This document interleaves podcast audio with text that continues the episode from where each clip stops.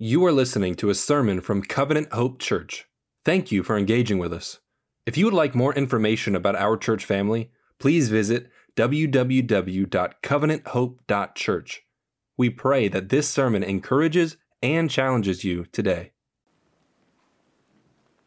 Good morning, church. If you have a Bible, grab it and turn to 1 Thessalonians chapter 5. Yes, my name is Cody. I'm one of the pastors here and have the opportunity to open up the scriptures for us regularly and love to do so. Uh, we're going to continue uh, in our series uh, through the first letter to the Thessalonians, which we have titled Hope Shaped Holiness. And if you are a guest today, know that uh, we walk through books of the Bible together because we want to know what God has to say, not what I have to say. Uh, or Pastor Ryan has to say. We want to know what God has to say. And so we come to the scriptures to know God. And we come here this morning to encounter Him. We don't just come to listen and not be changed. We come to hear God's word, and when we encounter God through his word, we're then enabled to submit our lives to him and experience transformation together. And maybe you're not a believer today. For the first time, you may be in a church that you've never walked into. This is a safe place for you. That this is a place for you to experience God's love in a way that maybe you've never seen it or experienced it before. We want you to know that this is a safe place for you.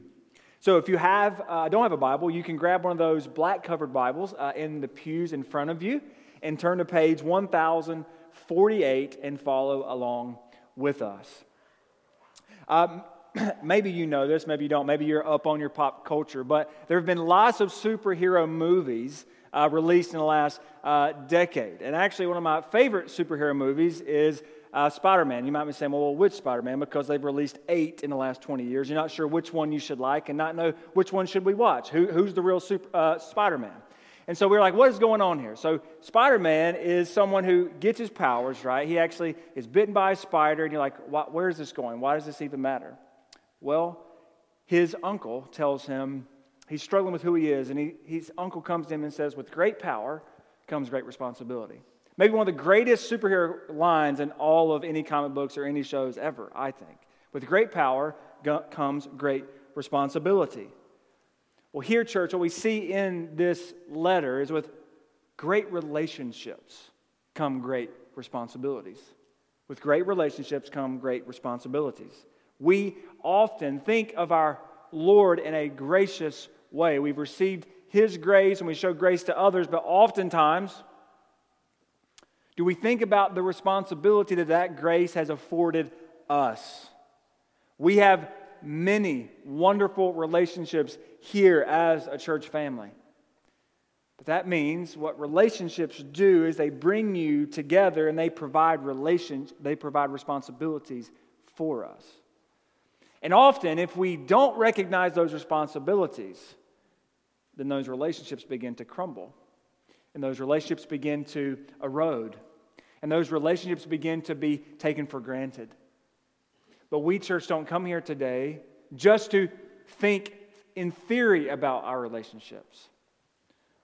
Jesus did not come to think in theory about his relationship to his people. No, Jesus had to put the work in, literally give his life for you and me. And so we must think what are our responsibilities to our relationships here together? So, as we walk through the letter, here's what we're going to see. Paul concludes the body of his letter to the Thessalonians by providing clear responsibilities for the church to follow. And if you're a disciple today, if you've called in the name of Jesus, if you're walking with Christ, especially if you're a member here, we talk about making mature disciples. What are we to do today? we have a responsibility to live out the gospel in our relationships. The gospel impacts our relationships. We no longer view one another in the same way. We no longer treat each other like we did before Christ, but now we've been joined together by the blood of Christ. And when that blood has been given for us, we now respond in a certain way. And so, Paul, what he does here, we come to the end of the body of the letter. The conclusion is next week. And so he comes to the end here of the body and he begins to rattle off. These are commands. Church, this is what you are supposed to do. This is how you're supposed to live with one another. He's focused on the life of the church in its community. We cannot just show up, go through the motions, and go home and never interact with each other. In fact, if you know anyone, you know that it can be difficult to come and to give your life, to strive hard.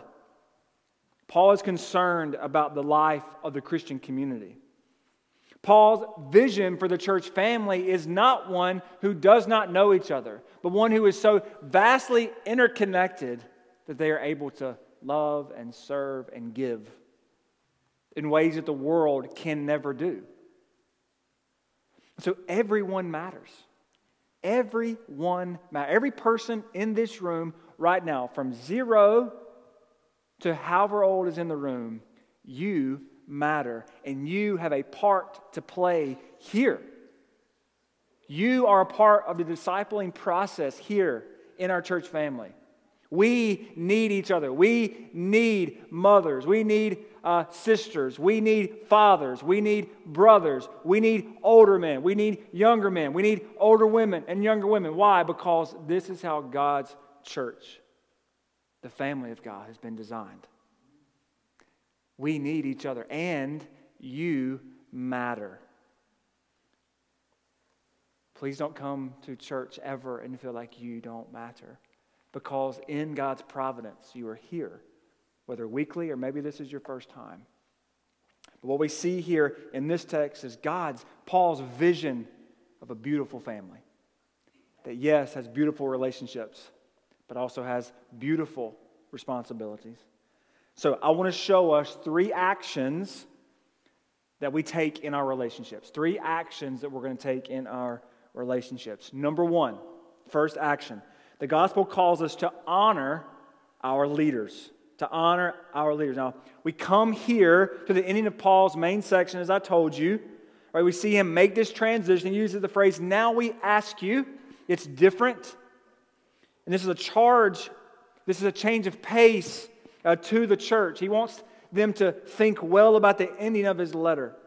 And remember, this letter would have been read aloud to the church in Thessalonica. He would have, they would have read it aloud together. And he once again addresses them as brothers and sisters. We've seen this multiple times. Right, this is the 13th time that he has used this phrase, brothers and sisters. He's speaking to the church family, bought with the blood of Christ. And as we have seen throughout this letter, what he does is he says, This is who you are, now live that way. You have relationships as brothers and sisters now. What does that mean? He asked them to do something concerning their leaders, which is rare for Paul. We don't see this often in his letters. But when he does, it should catch our attention. So, how do we honor our leaders? Well, we first must recognize them. We must recognize them. Look there at verse 12. Now, we ask you, brothers and sisters, to give recognition to those who labor among you, lead you in the Lord, and admonish you. The church of God is made up of brothers and sisters who have equal footing at the cross. But in God's beauty, He saw fit to give a church a certain way. It's structured a certain way. And we use this phrase. This phrase is We are a Christ ruled, elder pastor led, deacon served, and congregationally accountable church. We think this is what the Bible teaches. And of course, we don't see these terms here in this passage. But the foundation has been laid. We, even if you remember, Acts 17 is the story of Thessalonica being planted. Acts 15 has elders speaking at the first council. So God's church was set up a certain way that there are leaders, there are members. Now, Paul, he doesn't name the, the leaders as pastors or elders here. I use, that, I use pastor elders as interchangeably. But he describes them by what they do, he doesn't describe them by their title. Each of these actions leaders take are actions always associated with the office of the pastor, always, of the elder or the overseer. The pastor's elders have responsibilities to the church. And what are they? Look at the actions, look at the work that's being done here. Leaders who labor, This is they toil, they strive, they struggle. Right? This is hard work if you are called to the, to the ministry of a pastor, elder. Right? It's connected to 1 Timothy 3, where Paul says, if anyone desires the noble task, it's work. It's not easy. Right? The pastor is not someone who only works on Sunday, although that would be nice. They work all the time to pour out their lives for the sake of the church, for their people. Right? There is much expended for the sake of the gospel, whether it's in sermons or counseling or instructing or visiting or praying. The role of the pastor elder is one that is to labor hard, to take their example from Paul. Remember back in chapters 1 and 2. But leaders are also who lead. The pastors are those who lead you in the Lord. Or some of your translations may say, who care for you in the Lord. The way the Bible speaks about the pastor member relationship is that the members have been given into the care of the pastors. Right? They are the under shepherds. That's what pastor means. They're the under shepherds of Christ.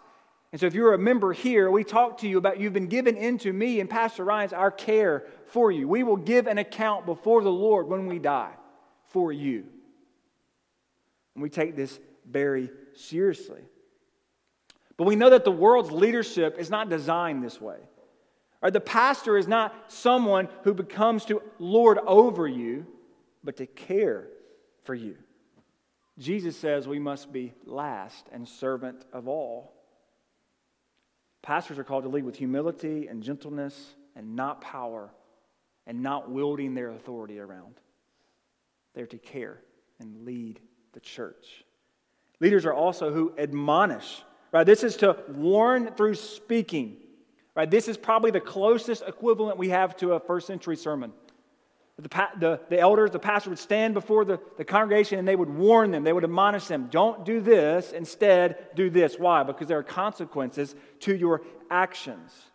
If you do not look to Christ, you will be left wanting. That's what this word admonish means. In church, let me be very clear we're supposed to pay very close attention to the spiritual direction of our pastors.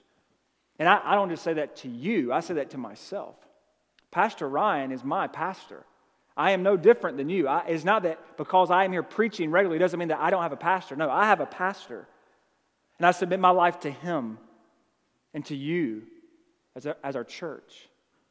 There have been many times in uh, the last four and a half years where I've gone to Pastor Ryan and said, Hey, I'm thinking about this with my family, with my job, with whatever it may be. And I need him to speak into that because I submit my life to him. And so we are all called to submit our lives to someone. At the very least, we're called to submit to Jesus. And then the way that Jesus set up his church is that we have leaders that we submit our lives to. And then Paul says in Ephesians chapter 5 that we submit our lives to one another. Submitting is not a bad thing, it's just what we do. Now, you may want to pray for Pastor Ryan because that means I'm his pastor and I'm only going to give him a hard time about NC State only winning by a couple points. Okay? So you should pray for him. But I have him to look to, to care for me, to care for my soul, and so do you. We do not take this lightly. Right? The world, as I said, views authority badly. But we must recognize that authority in the gospel is a good thing for us. Because authority can be used in the wrong way. It can be. But when it's governed by the love of Christ and His church, and then authority is beautiful and allows us to flourish in this life. But, church, let me be very clear as well. It is our responsibility to call out future pastors. We have a vision here of a disciple making movement that will multiply into new disciples and into new local churches. What does that mean? It means that we need new pastors. We need more pastors because if we're going to plant churches, that means we need men, qualified men, to plant those churches, to lead those churches. We don't want to be a church that's a red dot church. What do I mean by that? We don't want to be a church that's importing qualified men. No. We want to be a church that's raising qualified men up and then sending them out for the sake of the gospel all around the world. That we may not be a people who hoard them either, but we are a people who freely give and we cry when we send them away one day. That's the vision. It's not to build, the authority here is not to build our own name up, but it's to pour into and to grow. And, church, you have a responsibility in that. It's your job to call out these men, to call out your leaders. And, young men, if you're in the room aspiring to the office of pastor, notice the work that's involved here. But it's a good work, as Paul says in 1 Timothy 3. So now we see the responsibility of the pastor elders to the church. What's the responsibility between the pastors and the congregation? Well, the congregation, we must respect our leaders. Look there at verse 13. And to regard them very highly in love because of their work. The church is to regard, that is to respect, esteem in the highest possible way. The church is not to disregard the pastoral leadership of its church. Or the church has the responsibility of calling out their pastors, which I just talked about, recognizing them, and then submitting to them, as Hebrews 13 says. But this is done in love, not begrudgingly. The church must love their pastors if they're going to respect them highly. We live in a culture, though, that this, this gets thrown around. We must not, though, celebratorize, I made up, made up a word there, pastors. I can sin in the same way you can, and probably did this week. I definitely sinned, but maybe like you did this week. And so may we not, this is no pedestal. And may we never do that. We live in a culture that wants to grab people and put them on pedestals. And what that does is one of that's going to hurt your faith and it's going to hurt the cause of the gospel. But we are called to highly esteem, to respect, to honor our pastors.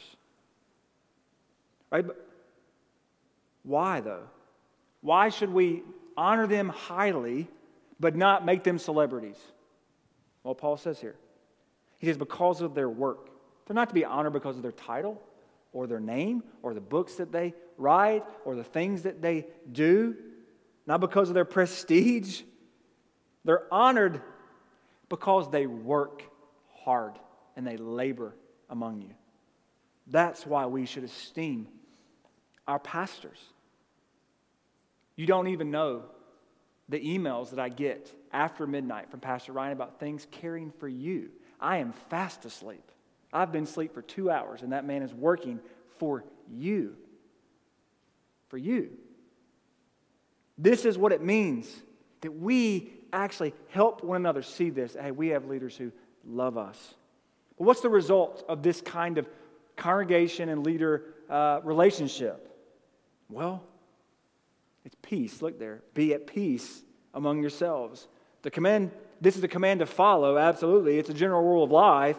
But since it follows on the heels of Paul talking about the leaders of the church, it's an encouragement that we should understand it as right leadership produces right peace in God's family. Without correct leadership, without godly leadership, without those being honored, without us having a mutual submissive relationship, then there will not be peace. And this is a commitment, both from the church and its pastors, to unity, that we may not agree on everything, but we will hold the gospel dearly and clearly. We will be loyal to one another. We will trust one another. We will think the best of one another, congregationally and pastors in the church. We have a responsibility to honor our pastors as they labor among us hard. This shows the gospel's impact on authority in our lives, but we also have responsibilities to one another. So look here at the second action. The gospel calls us to love one another.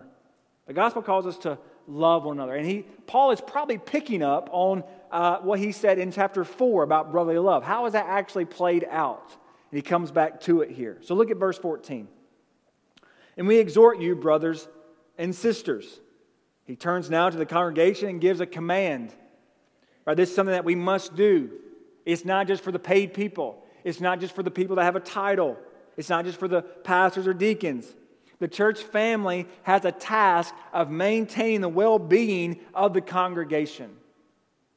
The whole church. You are needed. through mutual comfort, encouragement, support, even forbearance and service. You have a job to do. We have a job to do. You help, you help in sharing the burden of our church. Or you cannot, you cannot be a strong healthy church without everyone working together, without everyone caring for one another. We mature together by helping one another. And these actions are extremely important for the health of a local church. Right, this is the outworking of unity. Right? If these commands that we're going to see, it's the outworking. I'm going to do this because I am unified in the gospel with you. That's what Paul's saying. And if you didn't know, in the first century, they couldn't just go down and leave this church for another church. There was really only one in town. So you had to work out your problems, which we know there can be. And we must hold unity and hold the gospel there. And so this is what Paul says Warn those who are idle. We should love through warning, right? We are to warn. That is to admonish. It's the same word. So the, so the church has actually said, hey, you're supposed to admonish as well. This is not passive, right? But who do we warn? We warn the idle, right? If you remember back to chapter 4, this idle is this idea of disruptive people, right? Disruptive, right? Uh, they are people who won't work for themselves, and they, be, they therefore become idle and they become disruptive because they won't work, and then they become a burden to the church family. Warn them. Right? You've heard it said, idle hands lead to the devil's work. Right? It's probably a summary of Proverbs 16. Right, so Paul says, warn them or to admonish them to not be disruptive in the community or in the body but help each other. And he says, comfort the discouraged. Right? We're to love through comforting. Right? We're to encourage, to build up those who are discouraged. This word for discouraged is the faint hearted. Right? They're the ones who, it almost seems like the circumstances of life have overwhelmed them. Right? The word picture here is literally that the life has been sucked out of someone. They have nothing left to give. That's, that's the word picture that Paul is using here. What do, we, what do we do when we comfort, though? When we comfort one another, we come and we sit right beside someone, and, and the image would be that we hook up our arm and we begin to give a blood transfusion to them. Let me give myself for you. Let me comfort you. Let me encourage you. Let me build you up. But a blood transfusion, it's costly. Your body has to work. Your body has to, has to figure out how to overcome that. We have to give of ourselves, our time, our talents, our treasures for the sake of each other. If you walked into the room today with the life sucked out of you, my prayer for you is that you see Jesus and that you are built up in the gospel by what we do here together.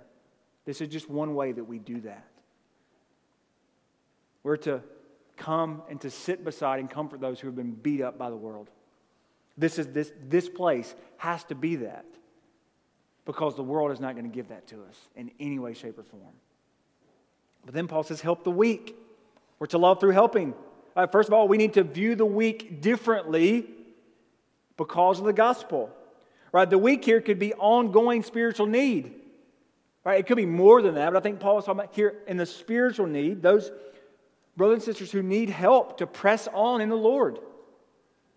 If you are weak, you need help. Think about it this way. Think about on the football field, someone gets injured. What, what, do we do? Well, the, the medic comes out, they look at him, and then, then most of the time the players come out and they pick him up, get him on their shoulder, one foot, you know, maybe it's a leg injury, and they hop off the field, right, together. That's the kind of help that we're talking about, that we come and we rally around each other and we put each other on our shoulders and we begin to carry each other in the life of walking with Christ. But also think about the image too. I've not really ever been to a game where that person is not cheered and clapped off the field, right? Why? Because they're saying, hey, keep going, keep pressing, you can do this. But that's the way the church should be. Right? But it's oftentimes that we can view the weak, those who struggle, we can look down on them. We can forget them. But, church, hear me. If we are not a church made up of weak people, we are a weak church. We're a weak church.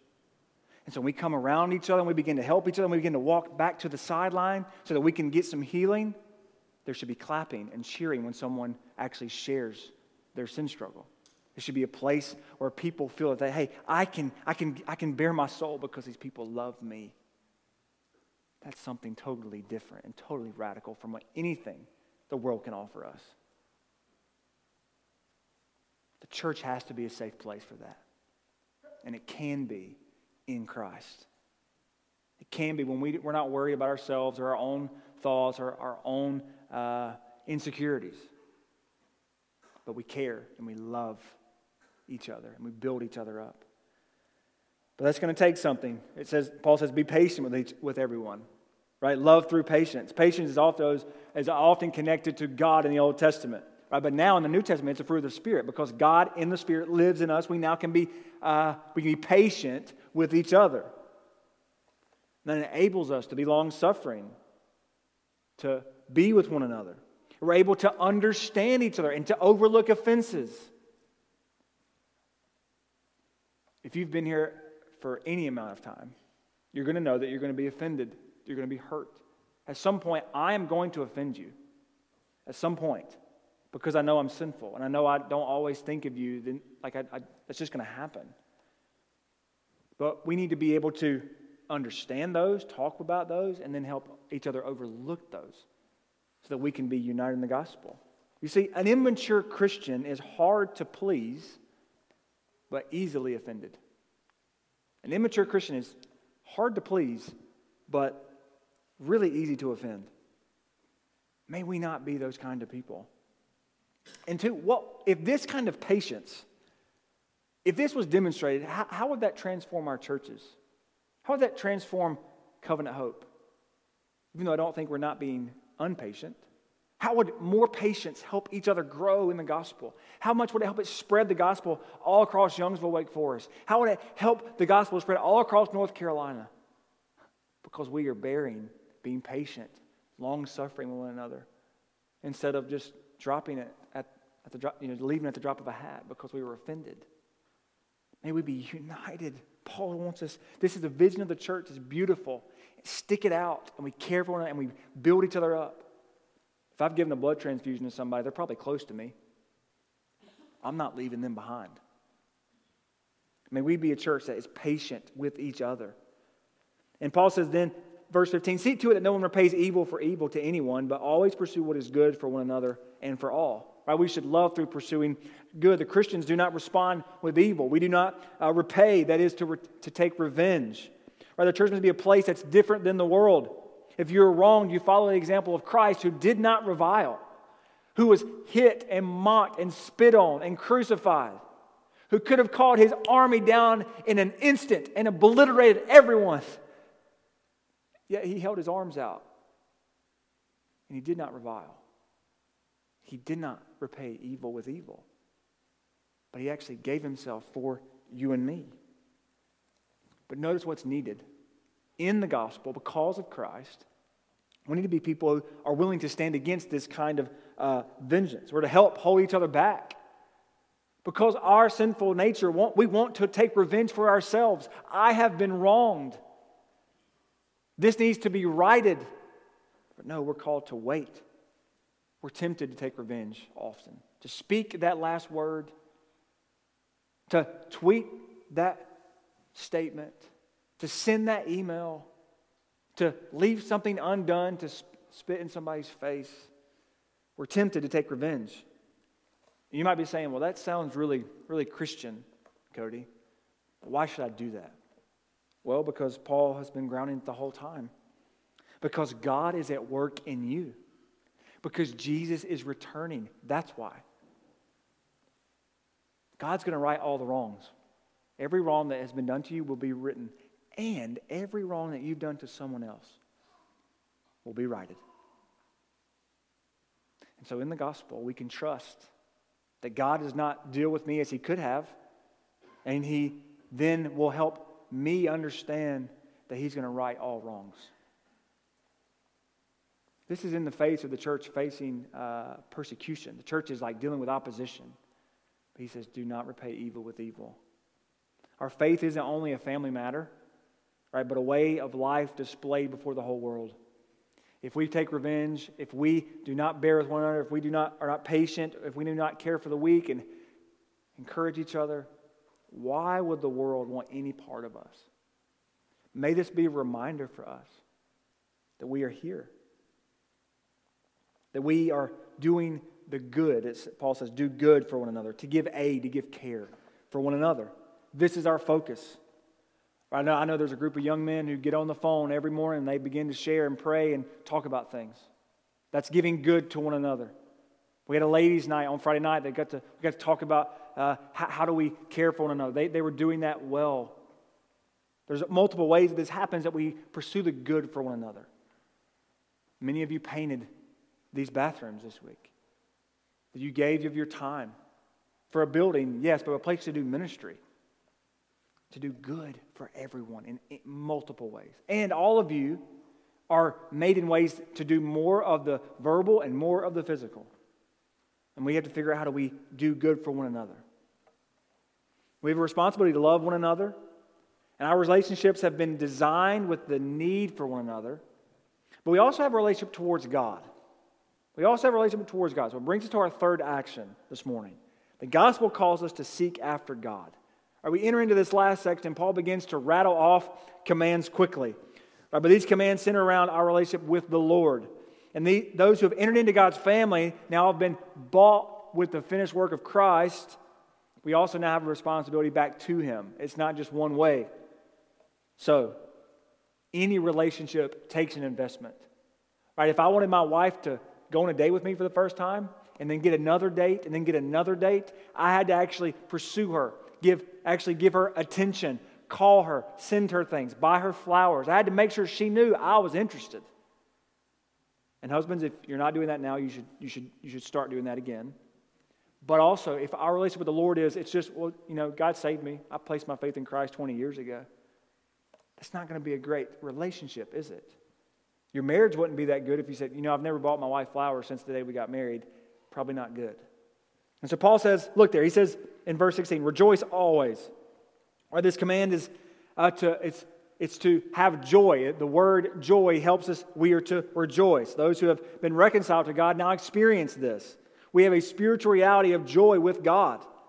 And Paul says it in Philippians 4 rejoice. Again, I will say rejoice. But this rejoicing is not a feeling, right? It's a deliberate choice, it's a deliberate action that we are going to express joy. You have the ability to express other emotions like fear and anger and sadness, absolutely. But even in the midst of those emotions, you choose joy. You rejoice. Rejoicing is rooted in knowing the goodness of God and knowing that He is working no matter what. Now, let me be very clear. We're not to bury our feelings. Right? We have feelings on purpose. God has made us certain ways. And some of us like to hide our emotions, while some of us like to show our emotions. But we're never called to, to just not deal with them. Right? Instead, we need to be people who rejoice despite the feelings that we have. Right? Then, through the power of the gospel, our feelings can be transformed into joy. Not that they go away, and not that they have to be, not that you can never have fear, anger, or sadness, but that you always see that God is working, and therefore you can be joyful. Our feelings and our actions are then transformed and rooted in the gospel. Paul says to pray constantly. Right? Pray constantly. Prayer is the way that we communicate to God. He hears us, right? He wants us uh, to talk with Him, He wants to commune with us. Paul qualifies our prayer, we're not to just pray, but to pray constantly. So does this mean we got to pray literally all the time, like literally only pray? I don't think so. Right? He's describing the kind of prayer life we should have. I remember Jesus said, when you pray in the Sermon on the Mount. So he's assuming you're praying. Our prayer lives should be common, consistent, and confident. Common, consistent, and confident. Regular and extended times of prayer not multitasking, that we give ourselves to pray. And you may say, I don't even know where to start. open the Bible, turn to the middle part of the Bible, and you see the Psalms there, and begin to read those and begin to pray those because that's what those are. They're songs of prayer. Pray the Bible. Open up one of Paul's letters, and as you read him say, you, you, We need to walk in Christ. You need to live this way. Just ask the Lord, Hey, God, make me this kind of person. Just start there, five minutes. Start small, right? Maybe work your way up to a, a half day of prayer or a whole night of prayer. But start small. Husbands, pray with your wives. Dads, pray with your children. Wives, pray with your husbands. And mothers, pray with your children any chance you get. Start small. Children, write down your prayer request. Kids in the room, you can do this. Write down your prayer request and go to your, to your mom and dad and say, Can you pray with me? What a wonderful way for our children to express those to us, right? And two, what a wonderful way for us to engage our children in praying with God. And kids, when you do that, I think that the Lord will work. That doesn't mean that your mom and dad has the time right then and there to pray, but then they will be reminded to set time aside to pray with you. And so they begin, parents, then we are able to shape how our children pray. Remember, the basic purpose of prayer is not to, to bend God's will to ours but that our wills are bent to His.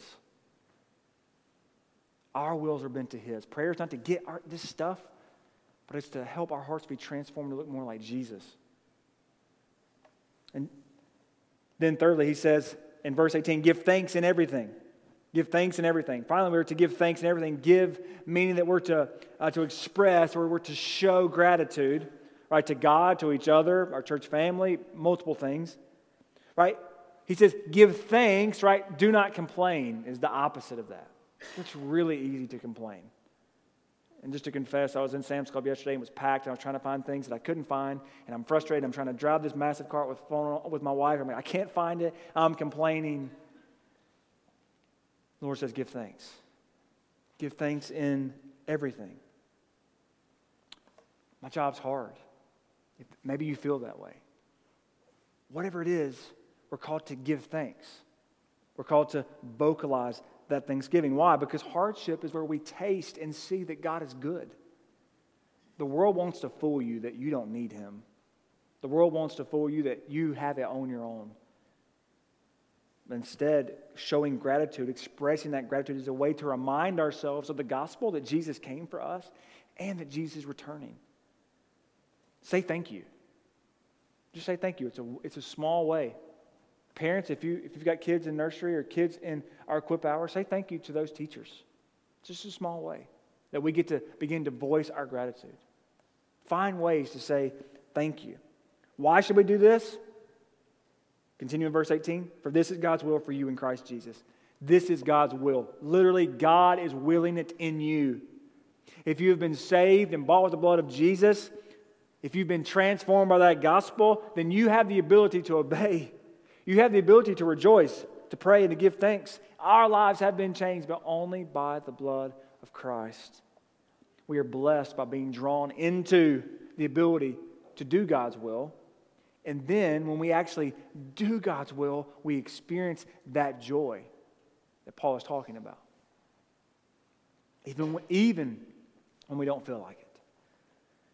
And then, fourthly, Paul says in verse 19, don't stifle the spirit.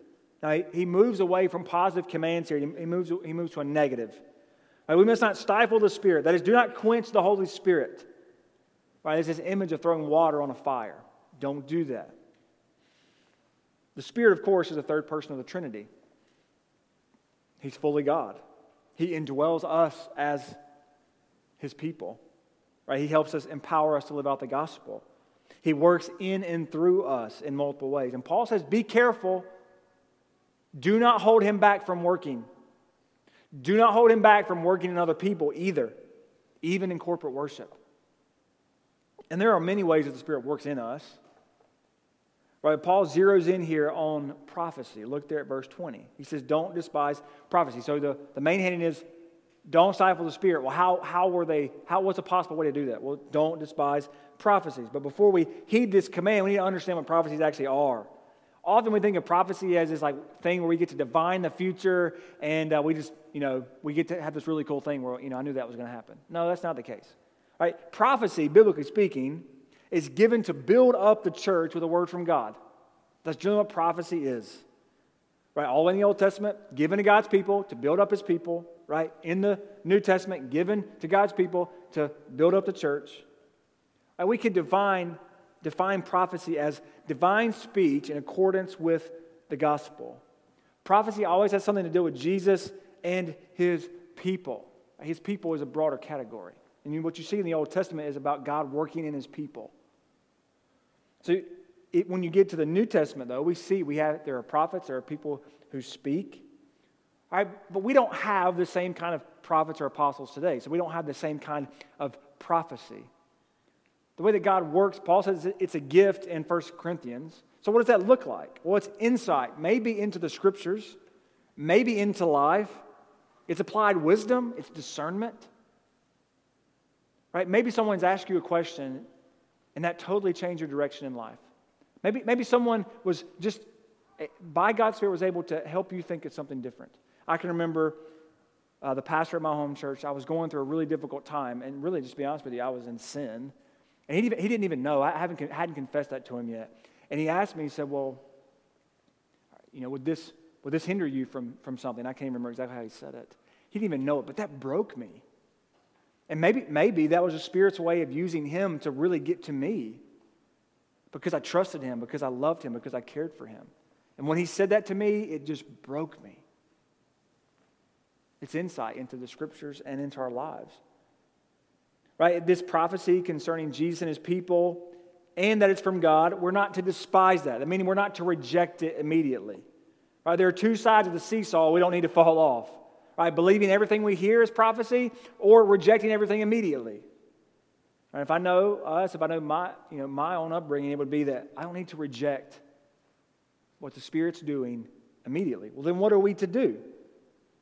Because most of us in the room, I'm guessing, are a little like skittish of, of even this kind of idea. We're to test these things.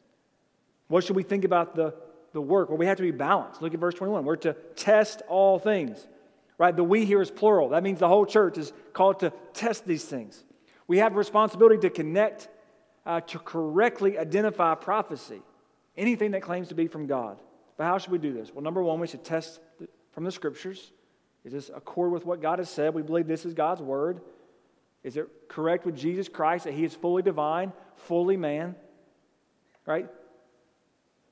Does it, does it hinder the gospel in any way? Does it diminish it in any way? Well, then, it, then it's not prophecy. What about the character of the speaker? Does it build up the church? Does it build up the church members? There's a way for us to think about God working through the Spirit. Right? And we know what's, what's false by knowing what's true. Right? What, what do they do? The, the folks that are trying to catch counterfeit money, they literally put you in a room and you got to study it. Study the, the actual bills. And so when, you, when they put one of those fake counterfeit bills in there, they can see immediately. That means we have to know God's word and we have to know each other that we're able to help one another. And then Paul says, hold on to what is good, stay away from every kind of evil. The good here is the good message, the good word, right? Coming from the, the potential prophecy. What has been tested must now be put into practice. What accords with scriptures and the gospel must be held on to. Why? We are to stay away from every kind of evil. Any kind of prophecy that diminishes Christ or any teaching that would ever diminish Christ, we're called to forget it, to remove it, to reject it. But we're to hold on to things that are good. That Christ is fully man and fully God. He came for you and me, for everyone, anyone who would believe. That's when we begin to miss those things, is when we start to have trouble.